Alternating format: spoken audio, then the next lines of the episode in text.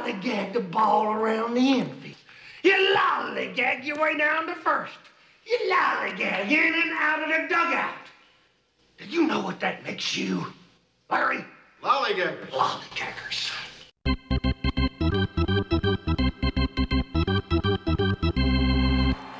This is the Bullpen Brothers. And welcome to another edition of the Bullpen Brothers. Randy Heights, Dave Myrick, as we are here talking Big 12 baseball, Oklahoma, Oklahoma State, of course, centric.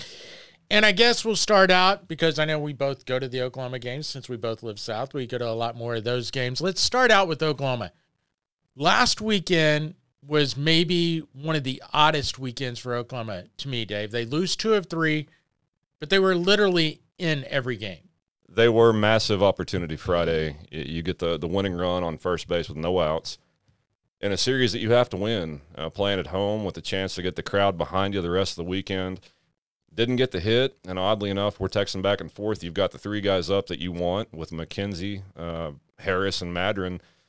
It doesn't happen. Now they come back and, and salvage a series on Sunday, which you start to feel good about, and then the midweek happens against Oklahoma, Oklahoma State. It's you you can't put your finger on exactly where this team is or what the problem is right It- now. Exactly. And that's where, you know, I was just doing a segment with Dylan Buckingham. It's like, I, I'm to the point now, I'm kind of discounting midweek games because you're to a point in the season where you want to make the Big 12 tournament. Yeah, your dream would be to make the NCAA regional. I don't know how much they're putting on those midweek games. You know, look at how they're, you know, it's like you knew Gray Harrison was starting and he didn't have it, but he probably wasn't going more than three innings. You know, it's kind of like it was going to be a bullpen day anyway. And they want to win it. Don't get me wrong. It's not a discount, but it's still, it's like you look sometimes in these teams that are kind of on the outside looking at the NCAA, you see that a lot of times in a lot of conferences where like midweeks don't matter. We, we got to finish up in the top five of the Big 12. I think that's the most long shot of long shots for Oklahoma. But it's like, is that where they're they're at now? Are they going? We got to concentrate on weekends because they finally got a weekend rotation, and it's almost like, don't worry about that four spot. Let's just see if we can't win the weekends. I would agree, except who the opponent was. I, I agree with That- that. that's- That's, what yeah. I'm saying. Yeah. That, that's the only difference. I think uh, the leash on Gray Harrison might have been a little long, but uh, I think that plays into your point. I- It's going to be a bullpen night. They understand that. They want to see what these guys can do. You've got you've got to see it eventually, and against a good lineup like Oklahoma State, you can't afford to help them out. Right. and they did an awful lot of helping OSU. Damon Minor touched on it. This team, they either get the hit that they need and the offense they need without the pitching, or they get a good pitching uh, game from somebody without getting the hit.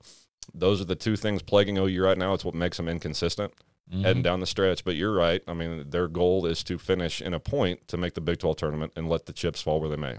Yeah, and so that's where I mean I can't blame them right now because if I'm a coaching staff, it feels like you know Skip Johnson. I feel like he's done pretty much everything he can as a pitching staff. This isn't being critical, but you're almost like you look at the last couple of weeks and you feel like Jamie hits there.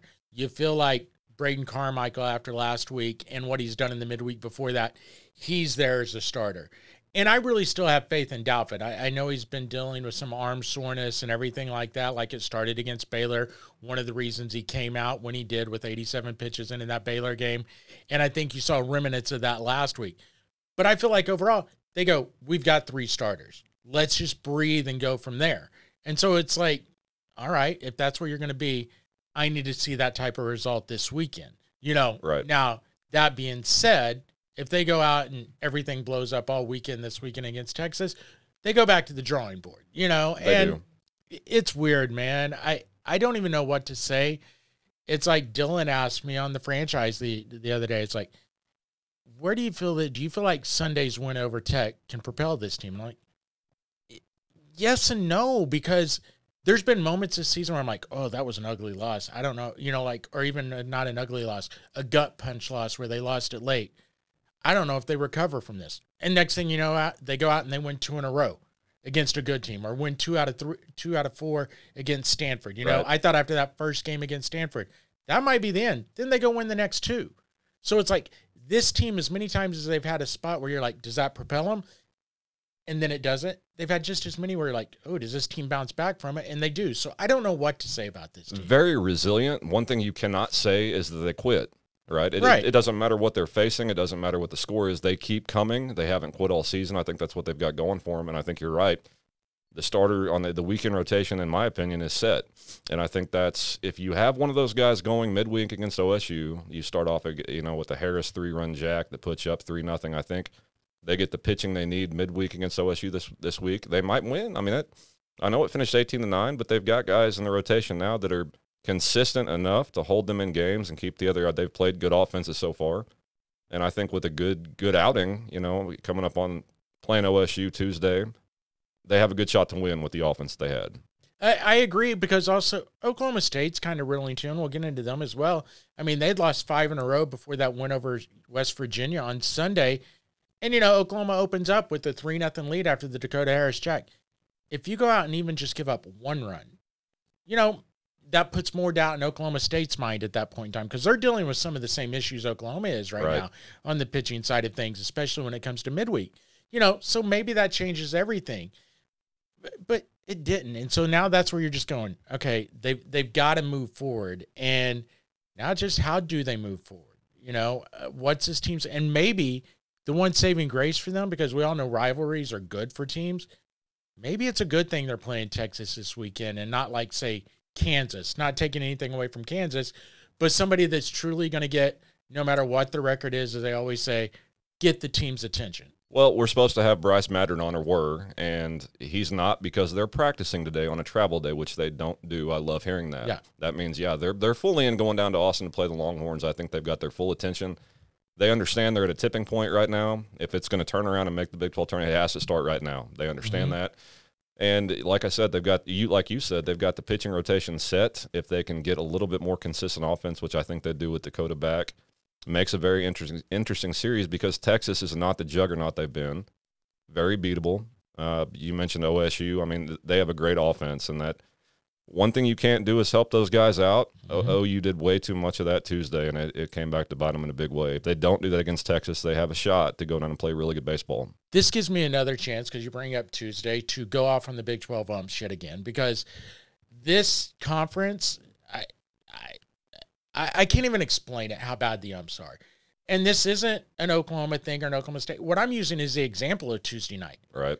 27. Now, granted, I think combined there were six hit by pitches. So let's just say 21 free passes outside. I mean, 21. I know. And I know neither one of these pitching staffs are great, but they're eliminating. I've so seen so many games lately where the outside corner is non-existent. Right? Guys, these are college kids. They're not pros. They're not perfect. And I guarantee you right now, even pros would be looking at these umps going, "How can I not have the outside corner?" I mean, anymore in the Big 12 when you watch these games across the league, it seems like unless the ball is just Perfect. a meat pitch, Yep. it's it's a ball. Well, And I don't me- get it. Let me ask you. They brought up something on the telecast about these guys being graded immediately after the game's over. Is there some kind of a new technology where they're keeping track of these pitches? See, I didn't know college was. They're doing that in the majors. Okay. They're doing that in the majors because I think I'm to the point they need to bring it to college. Well, I think Hunsucker said they've got it. Yeah. Okay. Yeah. Well, they they need to because it's awful, and and the conference is the worst. Now, I don't have faith in the Big Twelve doing this and doing it properly, and that's not just ripping the conference, but I think they are horrible at handling baseball. Just like replay, you look at the SEC, right. right? Where Oklahoma is going next year. When we get to replay, guess what? Those four guys on the field in the SEC, they don't review the plays. It goes back to the SEC headquarters. They make the determination on the replay. In the stadium, it's a nice little speaker, just like in the World Series. They announce what the call is. Right. Big 12, you're still going over to a laptop or whatever system they have set up in everyone's dugout and, and doing it. You know, it's like don't don't let the umps on the field because you know what happens when the umps on the field either overturn it or don't overturn it. All they do is hear from that opposing coach in the dugout. Yeah. I've got to. I've got to ask why that is. Why is the Big Twelve so antiquated? I I don't know. I mean, Being honest, I don't know. you, you sit and watch it every weekend in different conferences that do it better with better equipment. You have to wonder what the holdup is. Only thing I can think, only thing I can think is literally maybe some of the schools haven't come up video quality wise enough to even warrant it. Whereas if you watch the SEC Plus on ESPN Plus, all their telecast, are almost like TV telecasts. Good point. Good point. So it's like, is it worth? Is it not worth sending it back to a headquarters if you're not going to have good footage anyway? No, that's that's that's probably it. But I- I'll tell you, watching Big Twelve games every week, it you, you think it might start to get better. Mhm. It, it's going the other direction. It- very concerning heading into tournament season, especially. I'm with you. Hey, let's talk Oklahoma State. We mentioned they had a five game losing streak before they went over West Virginia. It, it's a little concerning to me about Oklahoma State because I still think they're a really, can be a really good team. How about that? I'm not going to say they are a really good team right now. They haven't totally played like it in the last couple of weeks. They've lost games that I, I know West Virginia's a good team, They right? are. but they also lost two at three at home against Kansas. You're Oklahoma State, your top level, and I've said this all year long. When everything's peaking right, OSU can be a College World Series team. Agreed. You don't lose two or three at home to West Virginia. If you're going to Morgantown, all bets are off because West Virginia is a good team. They are. But it's like, and you lose the Jerome Brown Watts game. Watts Brown. I mean, it's like that. That's the thing. It's not like they're losing Saturday and Sunday. You know, it, it's a concern right now for OSU. But of those two games that they win with McLean back, that's what people have to keep in mind. I think he's that important to that team. But my only thing is, like in those two games, it's the back end, you know, where he's effective. Right. Like I don't think they miss they miss him offensively because he's a good bat, right. but their offense is good. You know, it's the back end, and so they're not even getting into a spot in some of these games where the eighth and ninth is mattering as much. Now, granted, I guess Friday nights did. You It know, did. it was a throwing error, but at the same time, that was a throwing error. Yeah. You know, it's like I, I don't know. I, I do think he's a big factor because every once you move your closer, right, you lose him. Right. Everyone's got to move up a spot. Mentally or not, we all know baseball players are mental, and that's not a negative.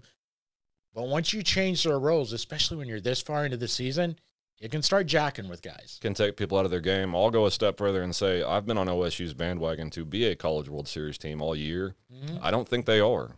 Uh, I think they they're they're in the conversation for a host, you know, and maybe super, but beyond that, I I don't I don't see the consistency of a College World Series team. Uh, oh, and that's what I'm saying. I don't think they are either. But Right. what I'm saying is, my thing is just like when I said OU's could be a super regional team.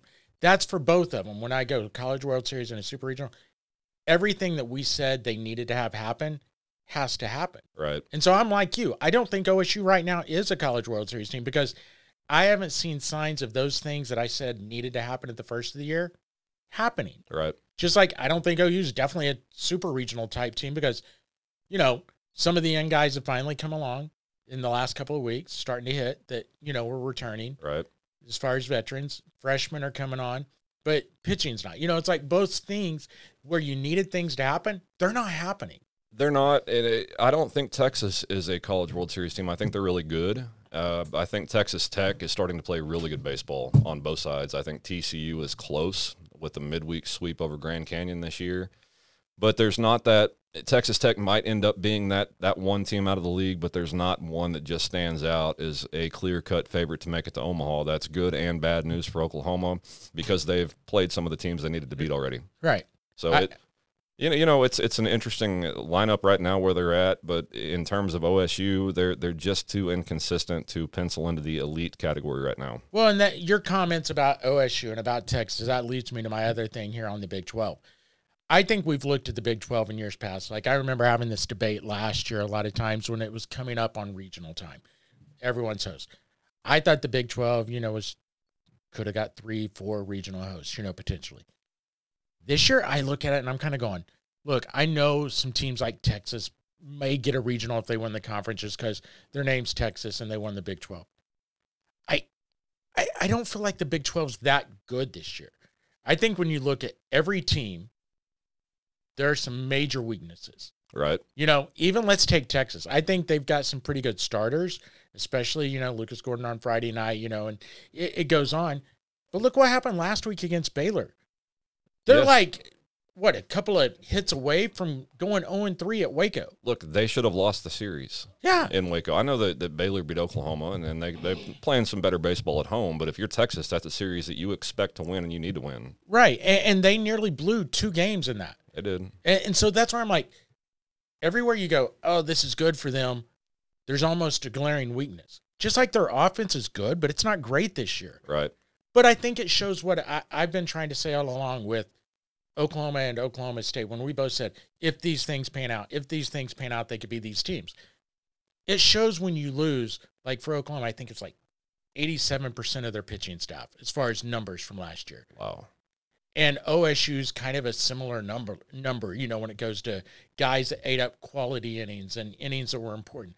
I mean, those are hard to replace. I mean, I don't care who you are, what team, when you're replacing that much, that means like for OU, they lost nine guys out of their pen last year, or out of their pitching staff. Nine guys to the draft and seniors. Nine guys that pitch. That means out of your incoming guys, you literally need, fingers crossed, five of them minimum to truly pan out and be high level guys from day one. You do, and, and I've not argued, but tried to ease OU fans this year that have gotten on Skip, you know, saying, hey, he's a, he's a pitching coach. What's the deal here? You have to realize when you lose that much uh, pitching, elite pitching, that, you know, pitching meaningful innings last year, guys that have been through the war and battle Mhm. for you and, and, and won, when you lose it, you can't replace it overnight. It, it doesn't happen. And you're seeing a lot of teams struggle with that. Now, to your point of the Big 12 not being good, I'll say that West Virginia and Kansas showing a little bit of parity makes it maybe a deeper conference this year. That that's kind of thing. It's. That's what I'm meaning. Like they don't have the upper level teams where I think, oh, there's three hosts. You're right. Kansas, West Virginia, heck, even Baylor, even though they got 13 wins, they're battling. It seems like with everybody. And I have to say, Kansas State with Pete Hughes, Yeah, they're, no, they're, they're- they're better. They're better right now. Yeah, better. I mean, so that's you're right. In that sense, it is good.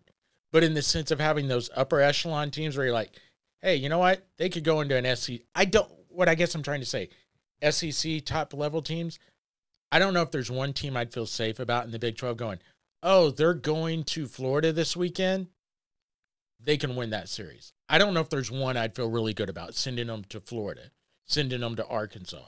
You know, you get what I'm saying? yeah, I sending gotcha. them to Vanderbilt. Texas Tech would be close right now, in my opinion. I, still think, they're starters. There's I know, issues. I know, but that offense, that they, Exact- but, but we both know pitching and defense wins. Yeah. Uh, that's what eventually wins. But Texas Tech, in my opinion, is starting to put together the pieces you like to see of a very elite team. They, they can be. I think there's they've still got to answer some questions for me on the pitching side. Back end with Beckel Oh yeah, is phenomenal. yeah. Who Don't get me wrong. Who was the guy that came in and dominated Saturday? Was it uh, Big Twelve pitcher? Free. Free. Yeah, Good grief, yeah. that guy's good. I mean, he's good too. That's I mean, they've got some back end guys. It's almost like their front end guys are the suspect guys. So it's like with that offense, if you can get through and be up six four or whatever going into the sixth inning, Yeah. you feel pretty good about Tet. You're not lying. The OU knocked their starter out Friday night, and you're thinking, hey, we're feeling good about this. The guy that comes in is better Mhm. than the starter Friday night Yeah, and shuts down the offense. So, yeah, kind of the same thing happened on Saturday. it did. It did. Free, yeah. Outstanding appearance. But no, to your point, it's you don't see those upper echelon teams, the usual suspects usually have to say, yeah, they're going to host a super and maybe go to Omaha. You don't have that this year. no, but it's a deeper league. Uh, Oklahoma still sitting in a spot. We've been saying it for three weeks that they control their own destiny. That is starting to shrink a little bit. If the, if they're going to do it, they have to start doing it right now. the good news is they control their own destiny and make the Big 12. Because in the end, if you win games, I still feel like Baylor's just that team that's gutty. Probably not going to get many wins either. You can pass them, so you can at least be that eight team.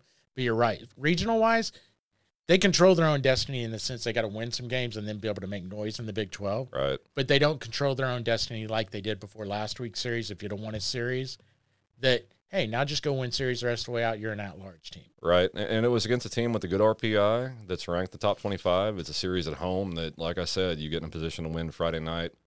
You have to take advantage of that if you're going to start making noise. It didn't happen. But as resilient as this team is, and you think, you know, they're going to get swept Sunday, they come back and, and put together a really good game that makes you scratch your head. Yeah. You know, what's the identity of this team? Who are they? How are they really going to play? And that's why this weekend in Texas, I have no idea. Yeah, it's a just it's a guessing game. Right It now. is.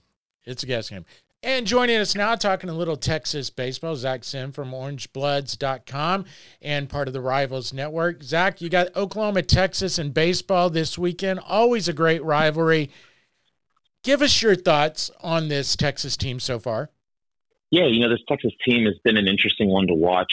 They uh, they lost a lot of pieces during the offseason due to the MLB draft, and um, you know, they really took their time to gel and kind of come together as a team to find, as Coach Pierce describes it, that identity. Um, they suffered some some defensive lapses early on, and the defense or the offense try to try to play catch up. But you know, one thing that's been consistent throughout has been the pitching, and um, the offense has really come around, and this team's really kind of come together. They went on a what 16, 17 game win streak, and so I, I think they're a dangerous team. You know, they're not perfect by any means. They certainly don't have all the pieces maybe they did last year, but uh, it's a team that kind of hit their stride at the right time as they entered conference play. Zack, we were just talking before we got you on that. It seems like in the Big 12 this year, you don't have that juggernaut or maybe the, the list of usual suspects at the very top of the league, but the league itself seems a little bit deeper. Can you speak to, to kind of where Texas falls in that pecking order, you know, where we are right now in the season? Yeah, absolutely. Um, you know, one of the things I keep harping on is that people need to realize how much talent, not just Texas, but the entire Big 12 lost across the board. You know, there wasn't a single team that returned more than one weekend starter That that's going to put some pressure on defenses. That's going to put pressure on on your pitching staff. And so when you look across the board, I, I think Texas is right there at the top. Um, you know, Oklahoma State has had some struggles here and there, surprisingly. And uh, same thing could be said for Texas Tech and TCU. And so when you really look at across the board, the Big 12, I think there's parity is kind of the word of the day. Um, but certainly Texas with the sweep of Texas Tech, um, they've positioned themselves really well for you know another Big 12 title run. You know, when you look at this Texas team, and let's go back to last weekend. I, I know it seems like they've got their starting rotation and they've been they've been solid on the weekend, but it seems like almost because of what you mentioned them and what they lost last year that the back end of the bullpen has been affected a little more for Texas. Look at the three games that they played against Baylor. Two of them big leads going into the eighth and ninth inning almost slipping away from them. Has that been an issue for Texas most of the season? You know, what's interesting is it really hasn't. It's only been once they've gotten the Big 12 play um, that you've seen that back end of the bullpen kind of struggle and, and try to find its form. Um, you know, if you look at their regular eight and four, they realistically have blown three games um, that they were ahead in. So Oklahoma State on the Sunday game where that would have won them the series, they gave up two runs in the ninth inning. Against Baylor, they gave up five runs in the bottom of the ninth inning. And then against K State, they gave up three runs in the, I think it was the top of the seventh inning. And so it, you know, it's kind of been this maddening. We've been so good all along. Is this just a kind of a cold snap, or is there a larger issue overall? Well, if you could speak to, uh, it seemed like Morehouse seemed that was the name we kept hearing about as the guy that was going to come in and lock this down, and, and it seems like he's kind of had his struggles. I mean, is that someone that you think comes back and takes over that job and, and solidifies that, or is there somebody else that you're you're kind of watching to do that? You know, it's interesting because yeah, Morehouse definitely was the guy. He started out as a as a starter, a weekend guy on the on the front end. Um, and, and, David Pierce moved him to the closer role because he wanted to utilize his best, what calls five or six arms in the maximum capacity could. And when you have a guy that's pitching once a week, you really don't get to use him enough, right? So he put him in that starter role um, or extended starter uh, or a closer role, extended closer role to try and lock things down. And you know, I don't know if it's uh, you know, the change in mentality of you know having the time to prep, going through your rotation versus coming in cold, or you know he doesn't pitch the same um, when he's out of the stretch versus where he's um, out of the windup, and so yeah, I, I think going forward, I think Pierce is going to continue to play around with with that closer role just to find the right balance between hey, look, we can't always go to him, but he has to at sometimes be the guy. So you know, it's interesting. You talk about weekend rotations, one guy the most, maybe returning out of all the Big 12 teams. And it leads me to the other side of the ball for offense and talking about Texas, because it feels like just as many big hitters left this conference as last year, you know, as they did pitchers. And Texas is a prime example of that, losing a guy like Melendez and a few other guys. How big, with that being said, how big was the addition of Porter Brown for this team this year? Yeah, Porter Brown's been been absolutely amazing from day one. You know, he came in the fall in the first scrimmage. I saw him. He hit for the cycle in his first four at bat. I was like, all right, well that'll play. it's uh, it's a guy that hit the ground running. You know, he had a lot of experience and he's had his injury issues at TCU, but he wasn't always the the day one starter. But he was there. He was seeing live action. He was seeing some great pitching. Um, and so he's really made a, a massive difference. And then you know, another transfer that you look at is Garrett Guillemette, the, the catcher out of USC. He spent two years out at USC as the everyday catcher, and he comes to Texas and you're thinking, man, replacing Silas Ardoin is a really big um, gap to fill. And he just, he slides right in. He's not necessarily the same defensive catcher, but offensively, you know, he's a doubles machine and he's, he's hitting for more power as they've gotten into conference, which has also been a, a really big boon for them. Yeah, Zack, it's funny the the fans I know of, of the bases that made Omaha last year, you, they just can't imagine they make Omaha and are struggling this bad. But teams that are, are very good are kind of victims of their own success because they get poached by the draft, and that, that happens year in year out. And you're seeing a lot of that from the teams that went to Omaha last year. But let's dive right into this series coming up. Big one in Austin, Oklahoma, and Texas. Oklahoma has been struggling of late. That's no no secret, but we all know that rivalry games are kind of a different animal. What's your take on Oklahoma watching them this year? Yeah, you know, I've, I've watched them a lot. Um, I, I, I pay attention to the Big 12 in general just to kind of see what's going on. I honestly think this is a much better team um, than what it kind of shows on paper, right? The numbers pretty much say. Um, even though they're what 19 and 19 on the season, they they had two massive wins against Stanford. Um, you saw what they did at TCU. They're they're a team that when they're healthy, they know how to win. They know how to play. Obviously, we're very familiar with Coach Skip Johnson, um, and so I, I, think they they made a really good decision by bringing Carmichael in on that Sunday role. Um, to buttress up, you know, against Hitt and uh, Braxton. And so I think they're still trying to find the pieces because just like Texas, Oklahoma lost as much, if not more, from a pitching standpoint and an offensive standpoint. And so, you know, it's it's going to be a fun series. Um, I think that Oklahoma's a dangerous team that could could very well steal a series. You know, they did it against TCU, and they, uh, you know, they run ruled Texas Tech last weekend against um, against Texas Tech. So. You know, Zack, it's kind of funny, you know, and I know you covered college baseball a lot. I've covered for a while. And I need another opinion because people always rip me a little because I'm like almost trying to be too positive about the state schools. But give me your perspective when we talk about all these guys like Texas replaced. How big is that? Especially, I think, in pitching more than the offensive side.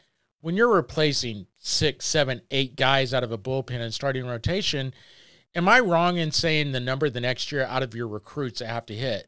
If you've lost, you know, eight guys out of your pin, you need about what five of those guys to hit big time level right away, right? To be a contender again. Yeah, you, you definitely do. Um, and you, you'll have episodes where, like Oklahoma last year, started a little slow and then and really just took off in conference. Um, but when you bring guys in one of the things Texas has seen from their transfers is they've had slow beginnings. You know, the first month, it, it takes time to get in a groove. It takes time to get into a kind of the normal chain of events. Um, but yeah, you from a pitching standpoint, you really have to hit those guys, and they've got to show improvement. The guys returning at the same time, they have to take and build upon what they saw was successful from the year before, and translate that into their own season. Um, you know, a great example of that is, is Lucas Gordon from Texas, right? He's always had the mentality. It's just been about putting the mentality together with the mechanics and, you know, kind of shaping everything together. And he got to sit behind Pete Hansen and learn a lot from him. Um, both of them were never going to be hard throwing lefties, but being able to change the shape of their ball, being able to add a third pitch like the slider that um, Gordon added this year, it's made a huge difference. Um, and so that's really what you know, helps make those guys successful. And I, I think that's one of the things that Texas has done a really good job is they use those older guys to be the mentors and show them year after year, like this is, it sounds, you know, cliche, but this is the Texas standard. You have to do X, Y, and Z to be successful. Zack Sim with uh, some great insight to Texas. You mentioned, you know, adding a pitch. That was uh, Cade Horton last year when he came back from uh, Tommy John surgery and really hit his stride. That was when I think Ben Abram helped him develop a slider completely turned the season around, not only for Cade, but for Oklahoma. It was that small of a deal. But Zack, you've been great uh, right here for Orange Bloods. We want to appreciate you uh, your time for coming on with us today. Yeah, thanks for having me and, and looking forward to a, a great series down here in Austin. Hey, Zack, thank you so much, man, and enjoy the games this weekend. I appreciate it. Will do. Well, Zack had some interesting points, and it's good, I think, to hear some outside perspective. You know, it's really easy when you cover a team, follow a team, whether you're a fan or a media member, to be hypercritical. You know, I thought one thing he did say was interesting, and I'm not going to necessarily go as far as this when he says he thinks Oklahoma's a lot better than they are on paper. I do think there are some very positives for Oklahoma. You know, offensively, some of those guys out there, even some of the pitchers. I mean, George Frazier made a point last week sometimes you can focus too much on ERA in college just because a guy's got an elevated ERA. It may be because there's 56 games. He's only made 14 appearances, and two of those appearances were bad. Sure. So you don't get many innings, so your ERA is elevated.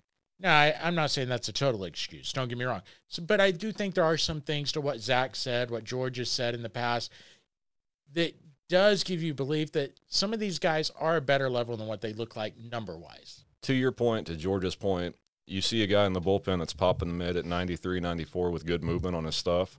That's what you look at, not ERA. They can come in, like you said, against a red hot offense like Stanford and go two thirds of an inning and one bad outing pumps that ERA up. You can't look at that as your metric. That being said, you, you get enough of those outings put together by your guys in your pin. That's a different story. That's, Right. That's kind of where Oklahoma is right now. Exactly. And that's, but I use like an example of Carson Pierce 275 ERA before the Baylor game, right? Gives up five straight hits, and I think they score four. His ERA got elevated. It did. But you're right. There's, don't get me wrong, there's a lot of guys out there that have maybe 12 appearances and eight of them have been bad. You know, so I'm not saying the bullpen's not had issues. I'm just saying it's really easy to focus just on ERA. And I think in college baseball, more than other baseball, as far as like minor league and major league that play 100 plus games, sometimes ERA is not the end all be all. It's not, and uh, to your point about the number of games, that's kind of what we're seeing with Oklahoma. Uh, you you don't have enough games to really get on a roll and get things fixed. I think if th- if this team we're looking at right now was going to play a 90 game schedule, I think they have eh, all the experience and talent in the world to not only make the tournament but make some noise in the tournament. But they don't play that many games, and they're running out of chances to gel and get on that kind of a run. And I got to admit, and this goes for the All Big 12 until Zack said it, I knew there were a lot of starters down. Like when I looked at TCU's roster, I mentioned OSU doesn't have their weekend returning guys, you know, and OU, we already know their situation. I didn't realize like nobody has more than one weekend guy returning. That is nuts. I had no idea. I mean, think about that. So when we talk about Big 12 midweek struggles, that's part of it because I've made that argument forever. When you have a team that's decimated by the weekend rotation, if then it also includes your midweek guy that's gone, you've had nobody that's developed in the system as it moves on through. Right. You know, so it's not like, you know, my perfect situation if I'm a coach, if if you have a, you know, your wish list as a head coach, worst case scenario, your Sunday guy's back, you know, like he's a sophomore, and so you know he's coming back. And your midweek guy's a freshman that would be a sophomore the next year. And so all you do is you move those two guys up, you know, Right. like to Friday, Saturday, and then you just got to fill the f- Sunday midweek role Right. you know, a lot of these Big 12 teams, they lost all four. And did. so they didn't have the young guys behind them getting those starts at Division One level, being groomed. So you got a lot of guys, whether they're junior college guys, high school guys, coming in going, "Hey, bud, here's a ball. Go have fun." And look, it- what- it- this era of you know RPI and, and wanting to boost your schedule, you cannot go out and play cupcakes to get these guys ready. Mhm. I mean, you got to throw them in the deep end right off the bat, and that's a lot of the ERA issues we're seeing from this year. Well, look at the defending national champs, Ole Miss. They have, I think it's four wins now in the SEC, Right, three or four. right. they're struggling. I mean, but you look at their roster, they lost everybody, or at least a ton of them. You know, they they're replacing a huge percentage. It's just harder and harder, especially with the portal now, to replace. Because even if you have some of those guys that may be the ones that are going to fill in, Yep. they may get that better opportunity somewhere else, and they transfer out. It's it's a it's it's a glorious mess in a good way. I think it's good overall for college baseball in the end of the day because there's going to be more talent in the end of the day playing Division One college baseball than there's ever been before because major league drafts 20 rounds, Right. minor league system fewer teams, fewer jobs. So a lot of those high school kids, Tom Holliday made this point on the broadcast the other night. There's guys 92, 93 that are high school or college freshmen that when he was coaching, when the draft was 50 rounds, 60 rounds, how many ever rounds they went, would have never saw a college campus. And I'll throw this out there too. The portal you mentioned is good for college baseball and it's good for coaches. It's also bad for coaches because that's narrowed the excuses of Mhm. fan bases. They say, hey, look, if you know you're missing glaring talent here, it's your job to go out and fill that in the portal. But I'll also say this for the fan bases, and I'm not telling unlike, you know, how people are ripping people last year, donate to this coalition, this whatever. Guys, coach can try to get them there. Exactly. But when somebody's out there at another school going, you know, we've got just as good an opportunity. Plus, here's $75,000. Exactly.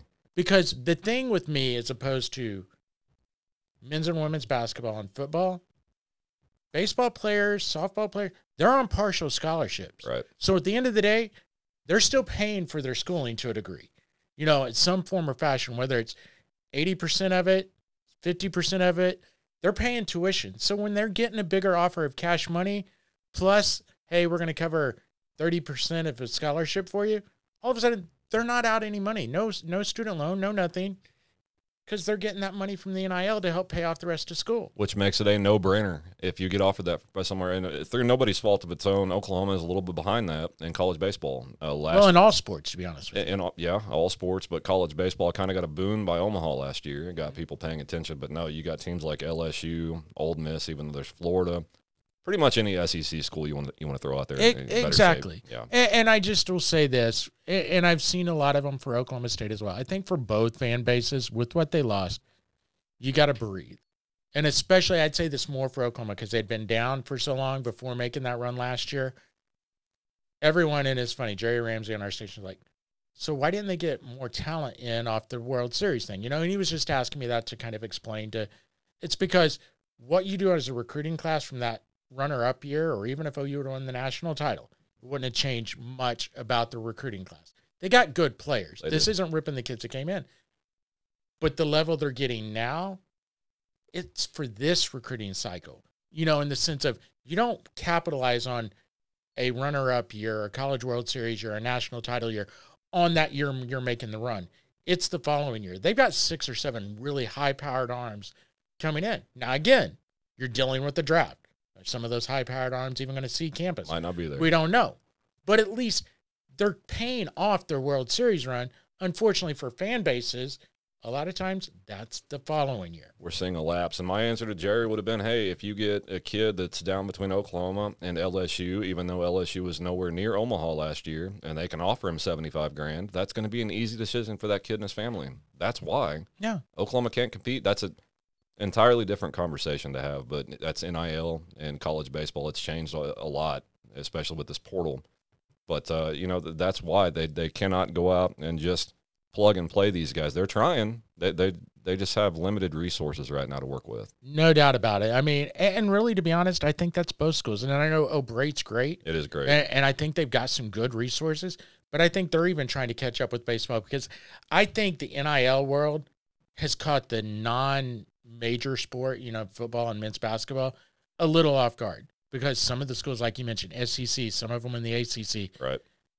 those are huge sports to them. I mean, baseball, softball, it's huge sports to them. And it is for OU. OU's done well in the NIL game for softball, but it's like trying to figure out what level you need to be at in baseball.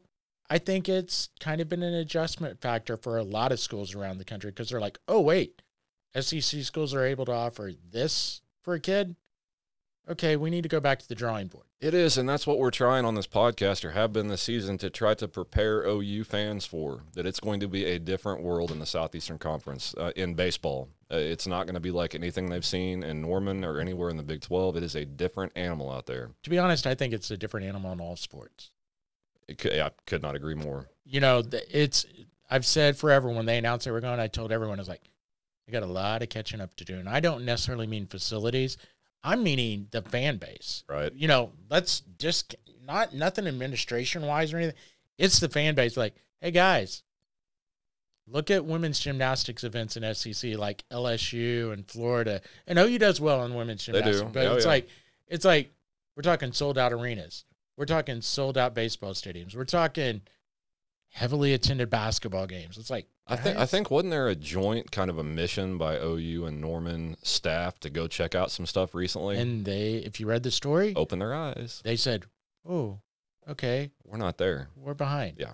Time to wake up." You know, and that's all I'll say. Right. Hey, it's going to be a fun weekend in college baseball. Oklahoma, Texas, Oklahoma State's another big series.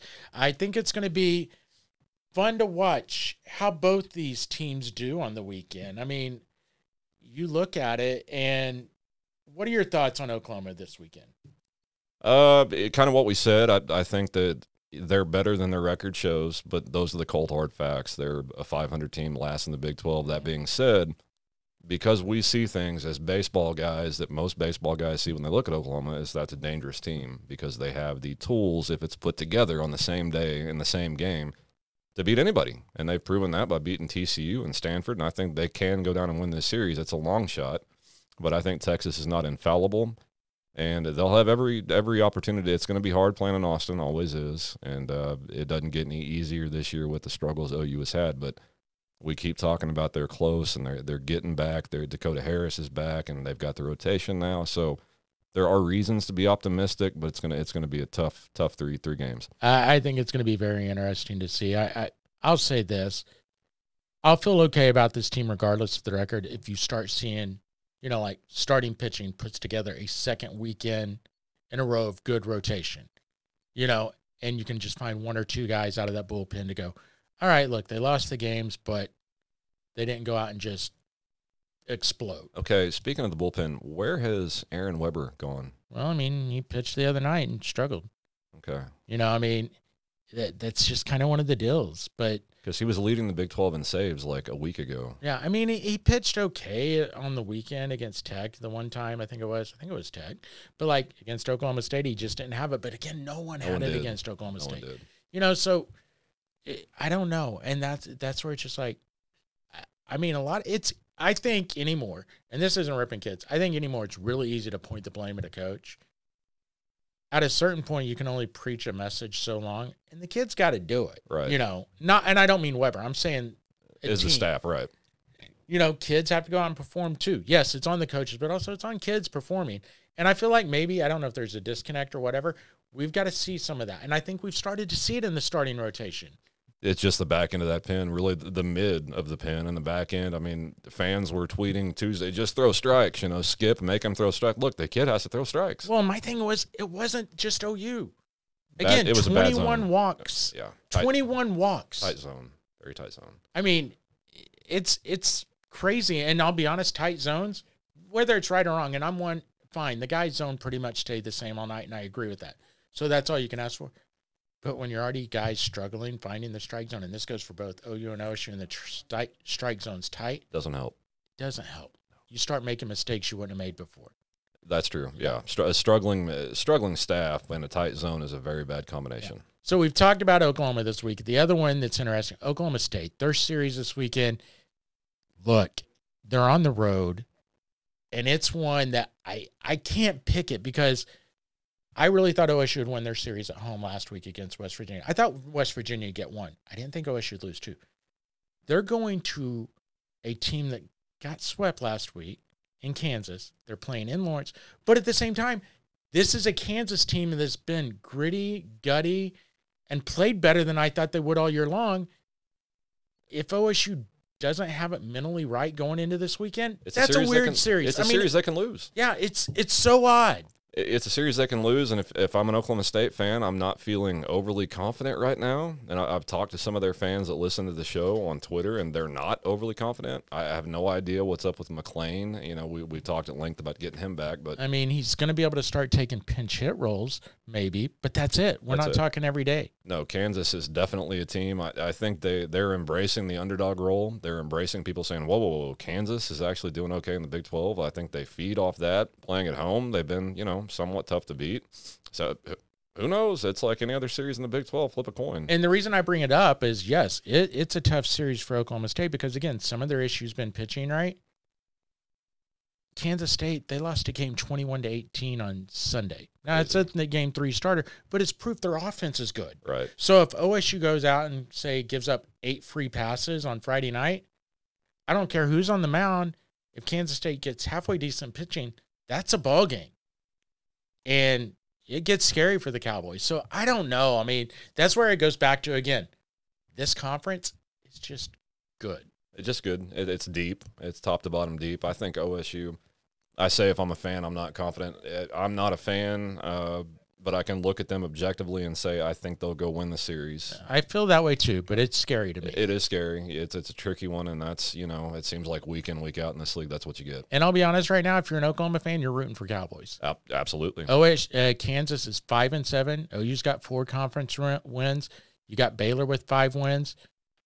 you need both those schools just to start losing some games. You do. And OU to piece together one this weekend at least, and then win two against Kansas if you can. You know, start putting some series wins together where you've got some games. They need to start going on runs like four to one win to uh, win to loss ratio. That's what we need to start seeing from Oklahoma Yeah. if they have a chance. You know, down the stretch in this thing. I think they have a three game set against Gonzaga upcoming too. Yeah, I, I haven't really followed the Bulldogs much. They were decent. they're okay. They're not great this Okay. year. Yeah. So yeah, there there are some winnable games upcoming for OU. Also very tough ones, like we've we've talked about Texas, and uh, luckily they have TCU out of the way with a series win against them. So you know, it's we keep repeating the same thing that they they've got the destiny in their hands and all that. But like I keep saying, it's it's time to to put it to fruition and start winning games. No doubt you got to win conference games. Well, we're going to switch gears a little and go to a little alumni base. Joining us now here on the Bullpen Brothers, former Oklahoma Sooner, 94 national champion, Damon Minor. Damon, thanks for taking some time out today. Hey, no problem. Good morning, y'all. Hey, Damon, I, I know your family's going through a lot, and, and let's just kind of start there because one reason we wanted to have you on, not just to talk about your days at Oklahoma and what you're doing now, but your brother Ryan, he, he's been a longtime baseball guy, also a 94 national champ. He, he's going through a lot right now, and I want to give him a little support on that and some things you got planned up ahead. Uh, yes, um, obviously Ryan was diagnosed with uh, colon cancer last year, and um, he's um, kind of he's into a uh, really long battle right now. He's got uh, he's on his 12th round of chemo. Um, got some decent news uh, a couple weeks ago that um, the cancer has not grown, uh, but it's not getting smaller, but it's uh, stable. So that was uh, some good news. So he's got a couple months of chemo, and then he's going to have another checkup at John Hopkins. So he's in good spirits, but he's um, he's in a, in a in right now. Damon, I'll tell you, those of us that grew up in Oklahoma in the '90s, you and your brother, uh, I mean, are staples for collegiate athletics. And I know that the OU family and, and collegiate family in Oklahoma in general wants wants to get behind and help you guys out. I know that you've got a, uh, a charity golf tournament upcoming. Can, can you give some details about that, where people can check it out? Maybe a website, you know, some some details about about what's going on there. Uh, yes, we've um, put together kind of. I have uh, a really good friend of mine that's um, been with OU. He's uh, Larry Phillips, uh, runs St. Anthony's Hospital. We've uh, put together a group to put a uh, charity tournament called the uh, Sooners Family Reunion. So uh, we're kind of getting a, kind of a, uh, um, a nice little Sooner ring with um, ex alumni players, uh, basketball and baseball that are going to be involved. Um, come out and support and raise uh, funding for my brother. Um, it's July 11th. Um, it's going to be a really good event. Um, there, uh, you can. Uh, there's a flyer that shows uh, has a QR code that I can send to y'all. It's, um, it's on social media right now, where you can log in and put your team, uh, sp- uh, whole sponsors. Um, also, we get some um, uh, some golf sponsors as well, as you can see them there. Um, it's just going to be a really good event um, to, to to help Ryan out and uh, actually get a lot of people together and kind of just um, have some have some fun. Hey, Damon, I love that you're doing that. I hate your guys are having to go through that, not only your family, but also Ryan. But l- looking at looking ahead or back, let let's just kind of talk about s- some happy times, you know, for you guys. That '94 season and, and and your tenure at Oklahoma. One thing I remember about it, I was in college at the same time as you, and I went to all the games, and I I just remember the family support you guys had as a unit. And I see it going through with you and Ryan now as you guys got older. But being at those games, I talked to your mom and dad. It seemed like almost every game when you guys were playing. What was it like having parents like that that were so supportive in what you guys wanted to do in life? Yeah, my mom and dad, Nancy and Dale, they were they were really instrumental to um, giving us every opportunity to um, to, to go play in, in in high school and always traveling, always my our family vacations were at a baseball tournament or a basketball tournament.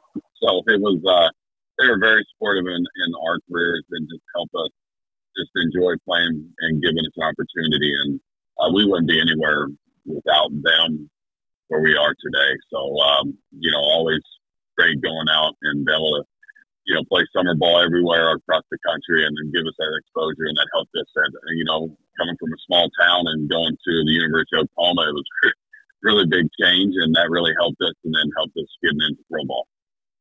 Damon, I know that uh, we were going to have Jeff Bajenaru on uh, you know, last week, maybe the week before. He sends me a text, says, "Crap, I got to cancel. We play Damon's AAA team tomorrow." For for people that are, are kind of wondering what you're up to now, you, you're the hitting coach of a AAA ball club out in Sacramento. Why, why don't you tell people about that? Yes, I've been. Um, you know, I'm with the San Francisco Giants. I've been with their uh, AAA affiliate with the, um, in Sacramento for going on my ninth year here. So um, was obviously drafted by the Giants out of out of high, uh, college at OU, and been with uh, them for quite some time as a coach now. Um, so started with the Marlins after I retired. Um, just some obviously was a volunteer assistant with OU for a year before I started um, a high school baseball academy, and then got back into pro ball as a uh, coach. And uh, I love working with the Giants. They've been uh, you know had a chance, opportunity to play in the big leagues with them, and then now get a chance to uh, help young hitters uh, get ready for the big leagues and when guys come back and forth from the big leagues as well. Hey Damon, we we've had a couple of former teammates of yours from that '94 team, and they've talked about the memories in that run. And you know, what was it like in that '94 year? I mean, you guys were special all year long, but it it seemed like that regional just took off for you guys from the Austin regional on through the World Series. Yes, we had a you know we had a really collective group. You know, we had a lot of guys that have different personalities, different backgrounds. A lot of guys from California, um, a lot of guys you know from Oklahoma as well. Um, but it was uh, we really kind of blended and came together. I think right before that, um, you know, the Big Eight tournament, and you know we obviously lost OSU in the in in, in the tournament, the won the uh, regular season, and I think uh, getting snubbed as a regional host kind of kind of got a little fire under us and was like, you know what, this is uh, we're going to show what we can do, and we went down to Austin and uh, kind of dogpiled on their field and uh, took care of business, and it just kind of just clicked from there, and then we went to the obviously with College World Series, and there was no holding us back. Yeah, Damon, I got to say it's pretty surreal having you guys on. I, I was 12 and had my entire little league team over at the house watching that game, and what one thing I've always wondered about when you hit the the home run that pretty much levitated the soul at a Tech and, and it ended all chance for them. It it seemed like you kind of had a scowl as you rounded the bases, as you rounded third. You seemed kind of pissed. Well, what was going through your, your mind as, as you took that trot? Well, I, I got first. I had two hits in the first game against Auburn, and then was over like 15 until that hit, for that homer. So that there was a little bit of emotion right there. A little upset, but uh, thank goodness Coach L put uh, put the uh, hit and run on, so I was swinging no matter what. Hey, Damon, you know, there were so many memories with that team and everything, but let's talk about it. Let's take the family side of things. You and Ryan. I mean, right now, currently on the Oklahoma team, the Carmichael brothers are playing together you know, you guys playing together. and He was a pitcher, first baseman, you first base, DH. I mean, what was it like not only getting to play with your brother through high school, but then getting to take that on to the next level on the Division One level? Yeah, that's it, it's kind of something special that you don't you don't realize at the time. Um, but to get to play with your brother, and you know, you obviously see the Carmichaels right now playing, and, and got to play with their dad, obviously, mm-hmm. when I was there at OU um, it, it, it is something special. You know, you always look forward to uh, going out there and you have that competitive spirit because, you know, we were, he was very athletic and every time we, in basketball was over with when they got beat out in the, in the tournament, he'd come out next thing you know, I'm DH and he's playing so I kind of, I kind of always had that little fire as like, you know, I'm going to compete and just keep, uh, he, he always brought that out of me in a good way and helped me perform and be a better baseball player. And, and the same thing when we got into pro ball, we didn't get a chance to play in the big leagues uh, together, uh, but we kind of play against each other here and there. And, and it was a, uh, it's just something special that you always, you don't see it at the time. You just, uh, now looking back, it's, a, it was a privilege to play with him. That's one of the more unique situations I can remember to not only have two brothers in different sports at the same university, but stars. I mean, guys that really excelled in, in both spots. It was something to watch. Damn Damon, I'm so sorry you guys are are fighting, you know, a real life battle right now. That's why we wanted to get you on and, and help spread that word and get as many people behind it as possible. And uh, just just wish you all the best and, and tell Ryan that we're all there with him, man. We will do it, and I, I we really appreciate this, um, you know, come about and, and just the outpour for you know the, everyone in the country as well. Um, you guys and everyone it's just been a really outpour with the uh, the GoFundMe and just everyone really supporting, and you just see that that that love and that uh, when things happen like this, it's just uh, been an awesome outreach for you guys, and I appreciate you guys having fun. Hey, real fast, one final question for you. I just wanted to bring up because you mentioned Darby, and I know he's been a high school coach for a while. I mean, you look at that that team when I talked about it as special you guys were baseball and, and nuts and bolts guys. And what I mean by that is look at you coaching in the minors. I know Ryan was coaching in the minors for a while. Tim Walton, head coach at Florida, Gajewski, head coach at, you know, Oklahoma State, and and it goes on and on from that team. Was that kind of something that was so special about that team? The guys that were just fundamentally sound, and you have to be that to be a coach. And there were so many of you guys on that team like that. Yeah, and and that was you. You can just all across the country. Obviously, mentioned with uh with Eric Thomas is obviously mm-hmm. with um mm-hmm. and you got at OSU. You know, I I think what was really instilled to us was our work ethic and what uh you know Larry Cochell, Pat Harrison, Vern Rule, the coaching staff that was there. They were really instrumental in, in getting us to, to play the game right, to um, always be prepared, um, so that that stuff really comes to us moving forward into our into our careers, and then and also with our families and our and our children. You pass it on. You look at Darby being a high school coach, and then his sons are there at OU right now. I mean, it's just the legacy that that OU baseball has really carried through us, and then now we're trying carrying that through in in our careers, and it's just something special that uh, you kind of you don't really. I'm not saying you, you don't see it as much now. Um, and and with our team and with the guys that have really transcended what they're doing in their careers now is really a stepping stone for OU. Hey, really fast. oh, go ahead. Sorry, Dave. Oh. Go ahead. Oh, I know that you're out there, out there with the Giants and then busy coaching, but have you had a chance to watch this year's club at all? And if so, what are your thoughts on this year's Oklahoma baseball team? Yes, you know, you know, obviously with uh, being out here is a time change and um, stuff like that. But I've been keeping up, and um, obviously Reggie's there. You know Reggie a little bit, and then obviously with uh, Skip, and then Ryan Gaines still there. So we we still um, we watch from afar. A, a, lot of OU players do. Alumni, we're always watching, and and I, I, you know, that team that was really resilient last year and had that really good run and came up just a little bit short. Uh, this um, this team is not that far off from it. Just watching them, you know, they're just not hitting on all cylinders right now. They'll they'll pitch one day, not hit. They'll hit, not pitch. Exactly. And that's that's baseball, and it just um, you just don't have as many games like you do in pro ball to um, to make up for it. So uh, it's kind of right now it's a little bit glaring. I think they got they they lost OSU last night, mm-hmm. uh, which stings a little bit uh, with that rivalry. Um, but uh, but I think they they've got they've got the makings of of they're a little bit younger team this year, obviously. Um, but I think they can uh, they can get things uh, squared away and just start hitting and pitching at the same time. I think they can make a run. Hey, Damon, I know a lot of Oklahoma fans hope that's the case. You know, if nothing else, like you mentioned, it's a young team. We'll see where they go from there. But I want to give you one last chance before we wrap up here. Kind of, if people want to get involved with the golf tournament, if you'll just let people know where they can find all that information at. Yes, we. I have it. Um, we have a uh, flyer put together that's uh, posted on uh, my Twitter feed and also on uh, Facebook, my social media. Um, you can go on there and uh, and download that uh, QR code and just sign up, and you can email that back to me or Larry Phillips. That's on there, and um, you also can um, um, message me and and if you got any, and let me know the groups and let me know what you like, everyone would like to do, and um, we're going to have catered food, going to have a silent auction afterwards.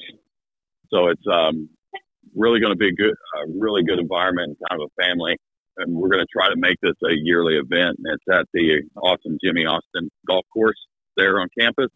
They've really worked with us and really going to be a really nice event. Hey, Damon, thanks a lot, man, and good luck the rest of your career, and good luck on this fight that Ryan's got ahead of him as well. Really, really appreciate it, and thank you guys for having fun always. Good to talk to Thanks, Damon. Thanks, Damon. And that player interview was brought to you by Tag Firearms, 1301 Tacoma Avenue, Suite 110, Bismarck, North Dakota. Telephone number 701 226 6096. Email address info at tagfirearms.com. Instagram address at Tag Firearms, serving all of your suppressor, firearm, and optic needs. That was Damon Minor. What a great interview he was. A great cause. Get out, support Ryan Minor. We'll have more information not only on the franchise, but here on the Bullpen Brothers as the year goes on. But that was a really great interview, Dave. Great interview. Uh, you know, getting caught up with Damon. Uh, anybody that saw that 94 series has checked up on these guys, right, as the years have gone on. Like, where are they at? What are they doing? And, and to get them on and find out and get their thoughts on, on that 94 run is is really special. And it's, it's cool to get the insight of what he thinks about this year's team and what he thought about the Omaha run, but really the fight that he's going through with his brother Ryan. It's I, I know that you personally have Mhm. some stuff going on with your brother, so you, you can speak to it better than I can. But it, it's a great cause, and anybody that hears on this stuff, I mean, get out and support if you can. Get out and support it, man. Get get behind it and help these guys out. They, they were instrumental to OU back in the '90s. No doubt, July 11th will be that golf tournament at Jimmy Austin. If you have any questions, you can email me, randy.h at tylermedia.com, or you can look up Damon Minor on his Facebook, like he said, or Twitter page. He has the little flyer up there as well. Get involved for that Ryan Minor golf tournament as well. Hey, that's going to do it for another week of the Bullpen Brothers. Dave, next week, we don't know if we'll be on talking people off the ledge or if maybe they'll get uncontrollably too excited from both schools. We'll have to wait and see. We'll, we'll be here regardless. And on a personal note, I just want to say thank or uh, congratulations to what you have upcoming this Thank week, you. Randy. We complete our adoption this Outs- week. So yeah, outstanding, beautiful little girl. I'm looking at her pictures right now in your office, and uh, could not be happier for you guys. very excited. It's been a long process, but finally comes to an end this week. So Awesome. we're very excited about it. Thank you very much. That's going to do it for us.